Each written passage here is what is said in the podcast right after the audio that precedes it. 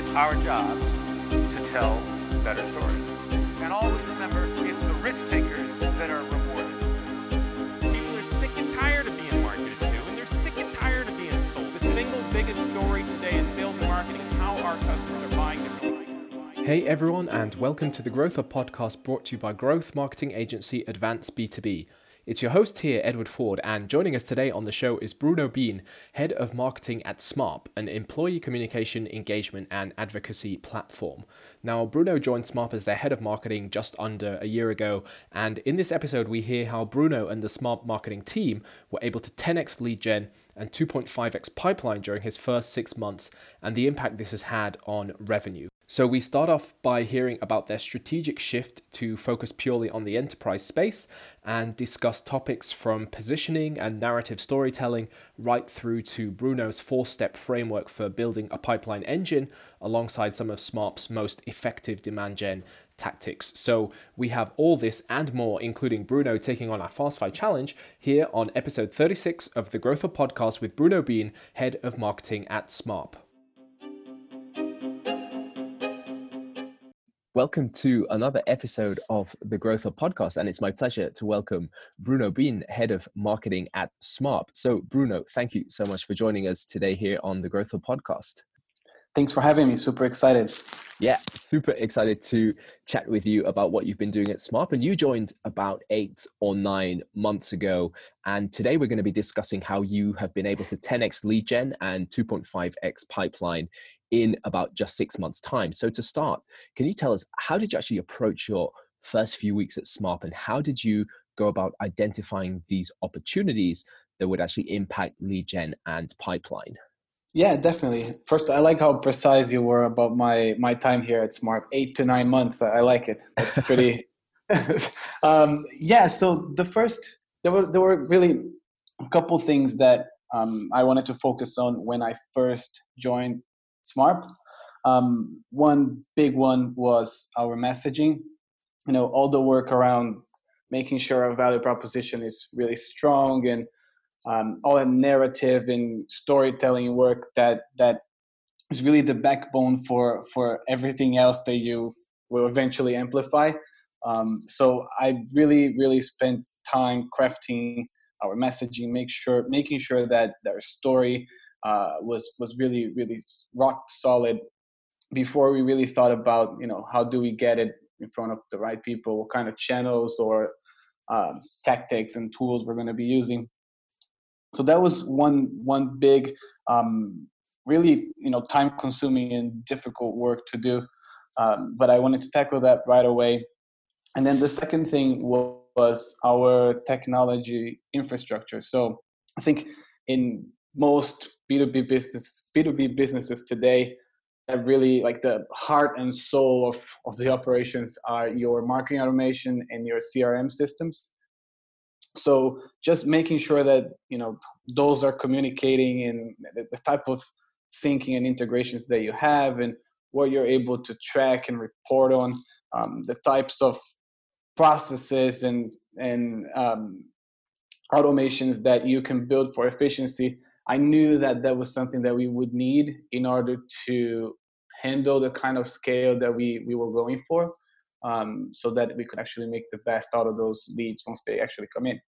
Okay, cool. So you mentioned earlier that uh, there were also three primary concepts or pillars that you built your growth around at SMARP, and these were switching to an enterprise focus, building a pipeline engine, and weighting leads. So you mentioned in, in that previous answer as well that you were really focusing on two key things. So firstly, the the narrative, the story that this is really tied to the brand and, and positioning side of things, but then also the the automation CRM side of things. So so the tactical demand gen, and uh, let, us break these down and, and, explore these three points in more detail. And I think it's super interesting that you switched to focus on the enterprise segment. So, why did you do this, and, and how did it impact your marketing from that strategic positioning, storytelling, messaging side of things, right through to the tactical demand gen and marketing ops side of uh, the story?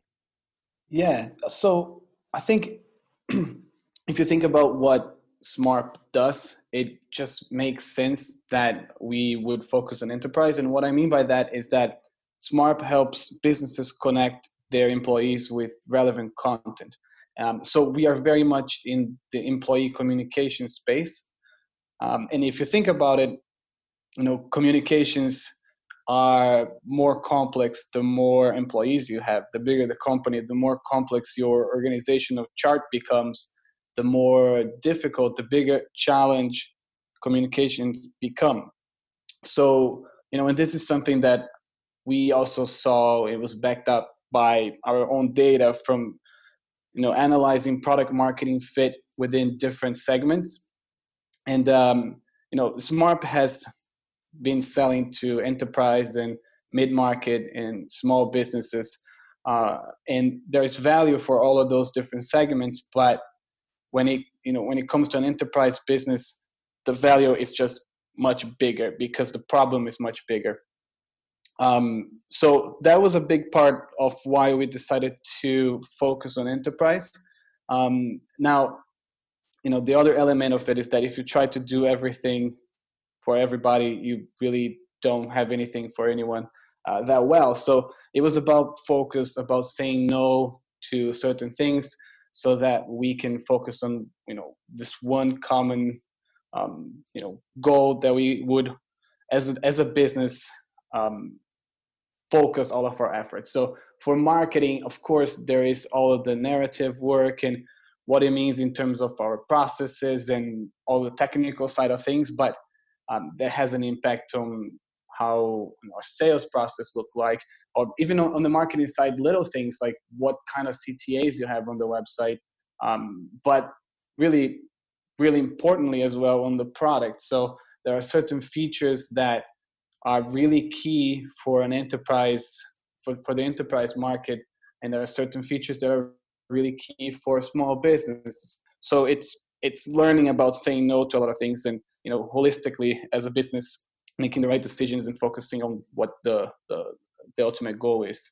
Yeah can you talk us through the process of how you actually went about crafting that story that narrative that would speak to the enterprise uh, segment yeah so i find that a lot of uh, a lot of saas businesses they tend to focus on what they sell you know the actual product um, but and this is something that I think a lot of marketers are talking about nowadays, which is, um, I mean, if you look at the Martech landscape graph that or image that comes out every every year, it's scary, right? The amount of new marketing technology uh, being being being launched every year. I think we're at, at about seven thousand or so now.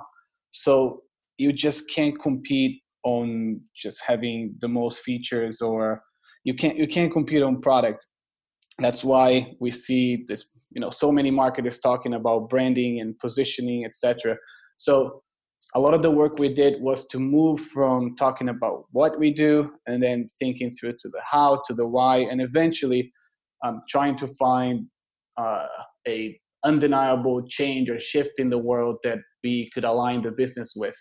Uh, and when you when you find that then um, you can ride that wave uh, for much faster growth. Um, and then of course the, the enterprise piece of it is is something that you have to consider in every single step as you as you do that work. Um, and I, I have to say it's it's not the easiest thing to do. I think any marketer who says you know positioning is super easy is lying.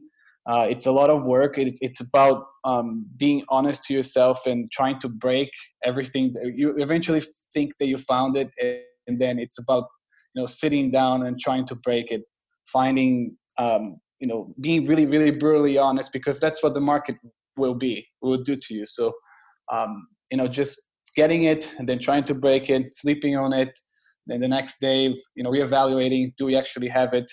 Um, getting some outside opinions and you know talking to customers uh, talking to to prospects etc until eventually you have again that really solid messaging and narrative work that you need to have before you start amplifying it to to the rest of the world and um, ideally get it in front of the people that uh, will eventually buy from you yeah this is great and you mentioned there about starting with this undeniable change or shift that is happening in the world. And is that from Andy Raskin and, and his framework? Absolutely. Yeah. I used to be um, a big fan of um, um, Simon Sinek's uh, circle, uh, golden circle of the the what, how, and why. Um, but then Randy stole my heart. Um, so I've been getting uh, very deep into all his ideas and concepts, and I, I just think it's brilliant. Yeah, yeah, definitely, absolutely. And I think, like you said, all the time, more and more marketers are talking less so about the the demand gen and tactic side of things, but also really digging into the strategic positioning and the brand and the storytelling side of things. Like, because as you said, this this is as important nowadays in the consolidated world of SaaS. But um, moving on from there, you you also focused a lot of your efforts on actually building up a solid pipeline engine at Smarp. So moving from from this storytelling narrative side of things into actually building this pipeline engine, how did you actually go about doing that? Yeah, so honestly, when it comes to the pipeline engine, there is no hack uh, there's no trick to this engine. It's really just a framework to help make sense of the mad- madness that it is, you know, B2B marketing in 2019. So um, the way I look at it is that it's made out of four different parts. So the first one is the foundation and plan part, which, to be honest, we very much talked about it uh, by now, which is you know your technology infrastructure your marketing automation your crm all of the other you know uh, martech that you are layering on top of that how everything is communicating um, being able to track and report everything automate as much as possible um, and then the messaging and you know narrative work. So very much this foundation uh, piece of the engine. You have to have that right before you're able to really even start thinking of scaling so that you know you're not just pouring money into a machine that's broken. Um, and then you have the second part of this engine, which is the demand generation. Um, and there you have all your content development, you know, the content that you're, that you're creating. So, you know, whether that's social media, blogs, um, working with influencers, PR, um, heavier assets like ebooks, success stories, um, whatever that may be for your business, that's part of this demand generation piece of the engine. And um, the other part of the demand generation piece is how you actually distribute this this content that you're creating. So uh, whether that's paid search, um, whether it's content syndication, maybe you're doing buying buyer intent programs um, maybe you, well, we use Smarp to distribute content internally as well. Um, so whatever that may be, that is always something that I start to layer into this second part of the engine. And then the third part, lead engagement.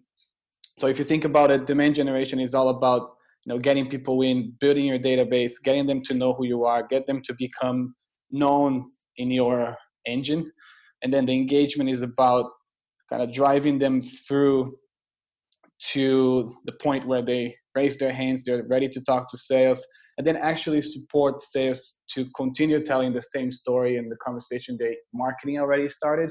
So it doesn't end on that hand raise but you know what some of the things that are included in this lead engagement piece would be Don't know, email nurture programs, uh, lead engagement campaigns, sales enablement materials, etc.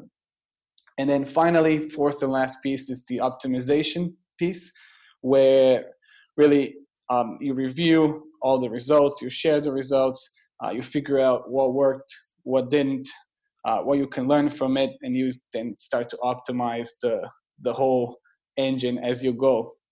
So the idea here is that this framework allows you to set a baseline of what you can expect to come out of whatever money you put through the engine.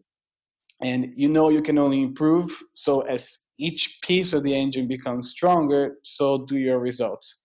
Um, and you can start to do other cool things with it, like you know you can layer in your your your team on you know the different pieces of the engine to figure out where's my team mostly focused um, am i covering all the parts? Am i focused too heavily on this? Am i maybe neglecting that aspect of the engine? Um, what about marketing tech marketing technology? Do i do i have the right technology in all of the different pieces? Where are we strong? Where are we weak? What about in terms of content?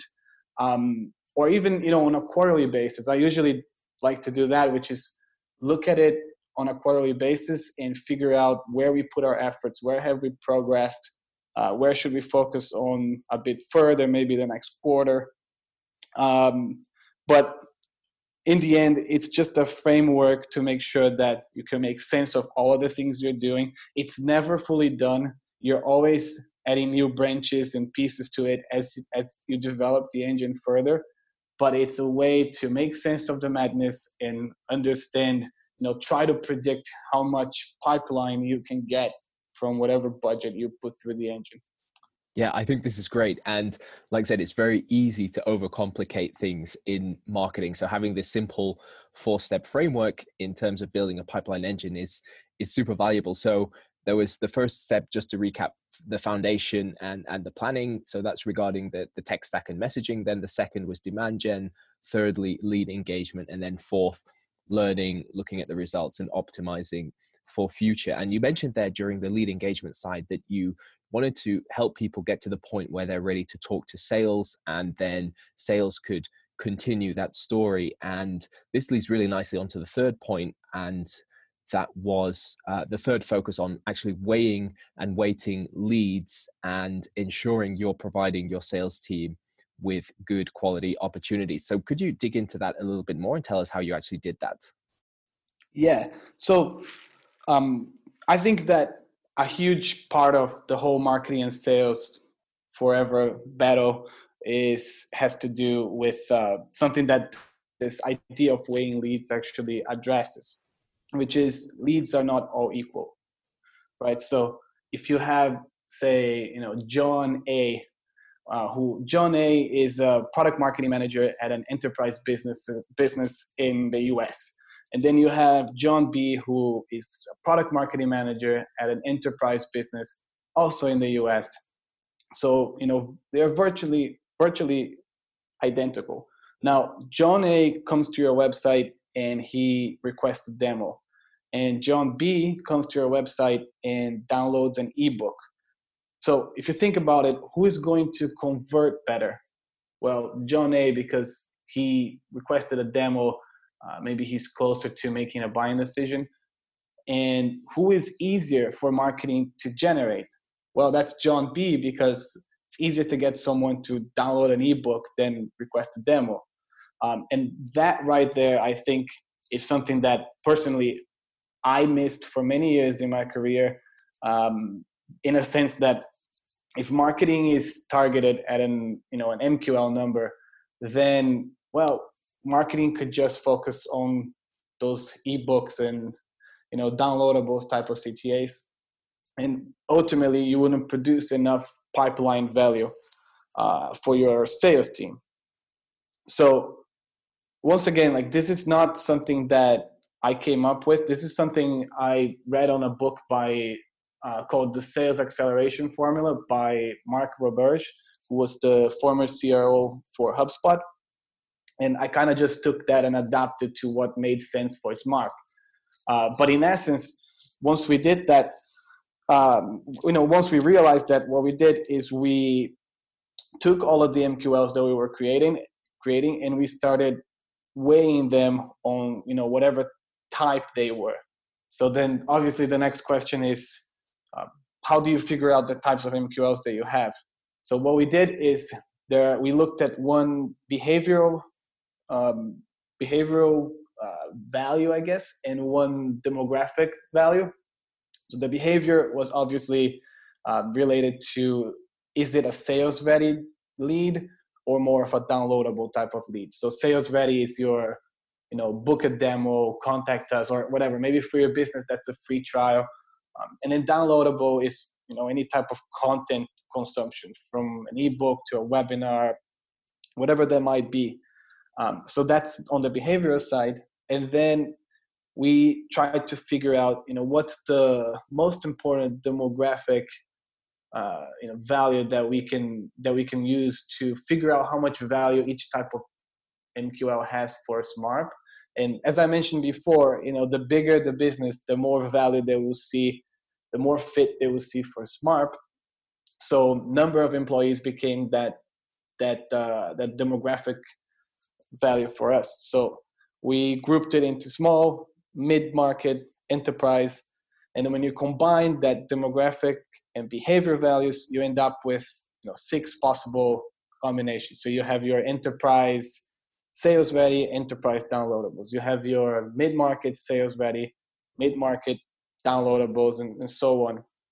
Uh, and then when you, you can take that, you can look at your data, say your last three quarters, your last year, and um, you know just look at how the conversion rate was for each one of those groups which ultimately will allow you to have a pipeline value that you can attach to each single MQL depending on the type they are. Um, so you can then program that into your into your CRM, into your systems, so that anytime someone comes in, they're automatically categorized, um, and you end up with you know a sum of how much of this estimated pipeline you have actually generated. The reason why we love it is because you know if you're on a I've been on an MQL target before, and then there's a lot of, you know, sales saying, you know, the quality is not good, even though you hit your target. Or, you know, I've been in companies where my target was an actual pipeline target in the CRM, and then you put yourself in a position where marketing is say, saying, well, I'm not really responsible for turning them into an opportunity. So there's there's there's room for for arguments there, but once you do this now you're basically saying you know based on the actual performance from our you know our sales performance from the last year uh, and the types of mqls that marketing delivered this is how much pipeline we estimate that we should be able to create. And for us that's especially important because we're selling enterprise software so our sales cycles are quite long. So this allows us to immediately you know have an understanding of you know being able to estimate how much pipeline we're generating and help a little bit with the whole marketing and sales battle. Yeah exactly. And I guess leads and, and pipeline, though, are only half the story. So if we take this one step further, how did you actually then ensure that that sales and marketing alignment and overcome that battle? And, and what happens when those MQLs are passed over to your sales team? Um, I mean, we have, you know, a pretty well defined sales process that that we that we follow once the MQLs hit our sales team. Um, with regards to to revenue, I mean, once uh, what what we are seeing is that once you have this, you know, really solid messaging work and value proposition and storytelling around your product, what happens is that because you're educating the marketing market better people understand you know how you provide value to them early on we're starting to see an effect on actual pipeline velocity meaning you know we're closing the deals faster. Our our our um, the length the average uh, length time that it takes for a deal to close is is shrinking which is really good. Um, by being able to track everything we you know we understand the types of mqls that are valuable for our team how much they are worth. So in essence i mean as we scale the lead generation and the pipeline creating creation side uh, we are you know able to maintain the same kind of conversions and whatnot so that you can actually scale revenue. Yeah exactly. So you also mentioned that uh, you've been using drift. So we were speaking just before uh, the show. So, how has that actually changed the speed at which you're able to generate leads and and the impact on on your funnel? Because of course, that is the first step of building the pipeline engine, the technology stack. That's part of the foundation. So, so how has how has that actually changed the way that you you guys work? Yeah, I've definitely drank the Drift Cool Juice. Um, they, yeah, I mean, they're they're doing great things with their marketing and we have been using drift for drift for a few few months now and ultimately i think that as with any marketing tool it's as good as how you use it So, you know, if you think of marketing automation tools, there's so much you can do with it. So you really have to be an expert on on that field to be able to get the best out of it. Uh, and we have had some really early success with Drift and you know closing some deals really really fast for what we normally see. Um, but ultimately, just trying to play around with you know improving how we are using it and i guess the main thing that that i, I that, that we've noticed is that you know let's be honest if when someone is buying software today you go to to a website you request a demo you start a trial i mean chances are you're going to go and request a demo at two or three different companies. Um, that speed of reaction is everything.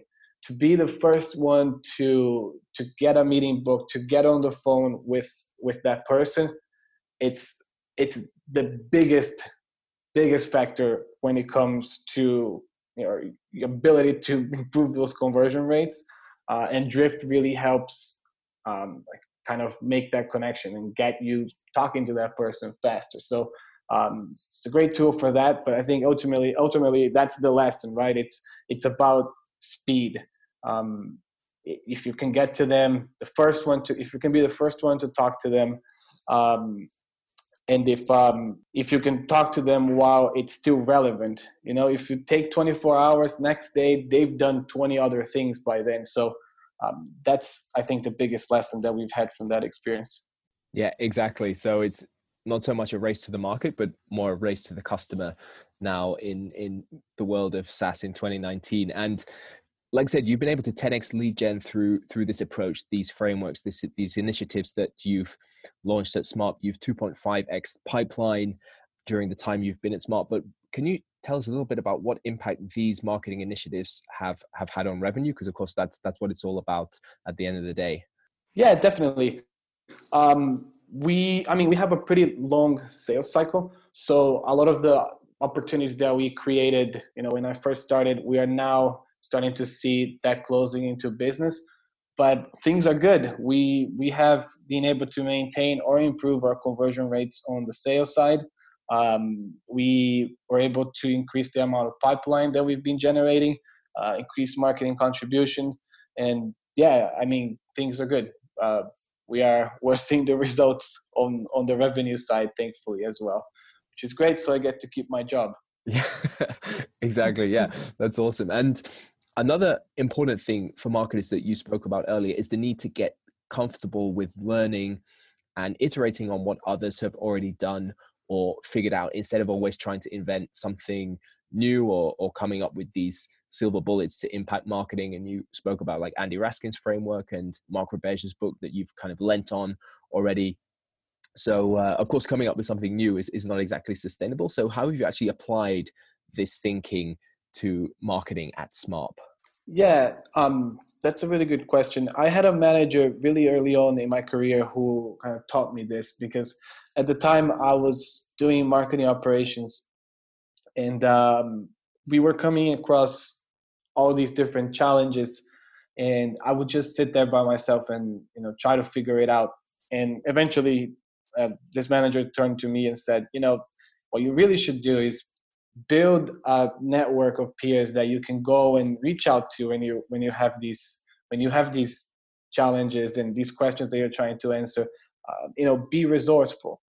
And that was a that was a huge huge lesson. And um, i mean i looking back it's it's almost arrogant to think that you're just to sit there alone and you know figure out something better than probably other 100 businesses have already tried around that same question um, and you're also going to be much faster if you're if you're learning from others. So um, it's something that i try to to apply a lot here at smarp. Um, as you as you mentioned um, there are some learnings from from mark roberge's book. Um, there is uh, even even when it comes to the pipeline engine I, i've seen that in two different companies before and you know kind of keep iterating on, on it. But the, the key thing is that it's not so much about you know copying what others have done but it's just adapting it finding you know what you can learn from that to solve the problem you have how you can adapt that to your own needs.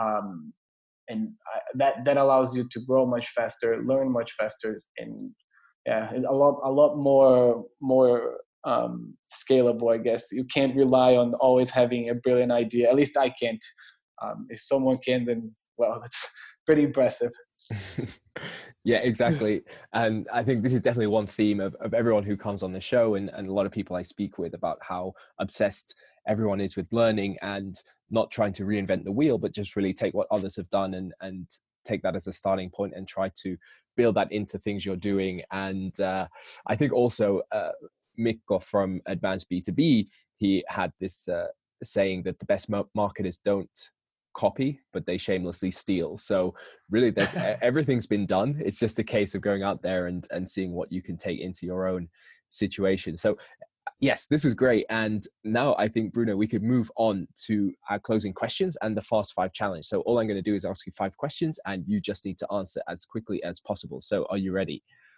Yes all right let's do it first question what's the one book that you'd recommend others to read I'll keep it obvious. The Sales Acceleration Formula by Mark Roberge. Excellent. Second question: A SaaS company that you love and why? Um, Typeform. I, they have great brand messaging, UX, attention to detail is second to none. Let's go with Typeform. Yep, big fan of Typeform too. Third question then: Your favorite place to read about marketing online? Um, I don't really have any special blogs or websites. Mo- I mean, mostly LinkedIn and Smarp. Uh, I get uh, recommendations from peers internally on Smarp, externally on LinkedIn, and they usually have some pretty good stuff relevant to me, company and industry type of news. That, um, yeah, it's usually dead on. Great. Fourth question: most important growth metric. Um, whatever shows users getting value out of your product. So whatever your North Star metric is. For us, that's gross amount of reads. Great. And then fifth and final question, what would be your best piece of advice for fellow marketers? Don't spend your time focusing on what others are doing. Focus on what you're doing, you're good at, be original and absolutely obsess over messaging. Yes, perfect. Well, Bruno, I have to say thank you so much for coming on the show and sharing what you've been doing at SMARP. It was absolutely awesome to chat with you this morning. Thank you so much for having me. I'm a big fan of the podcast and the guests you've had in the past, so really, really glad to join. That was Bruno Bin of Smarp talking about how they were able to 10x lead gen and 2.5x pipeline in just six months. Now, you can find Bruno on LinkedIn if you want to connect. And if you are enjoying the show, then please feel free to leave us a review on Apple Podcasts. If you have any thoughts or feedback, then you're always welcome to reach out to me on Twitter at Nordic Edward or connect on LinkedIn. So thank you so much for listening to the Growth Hub podcast from Advance B2B. This is your host, Edward Ford, signing off, and make sure you check out advanceb2b.com for more content and resources on everything B2B SaaS growth. It's our job to tell better stories. And always remember, it's the risk takers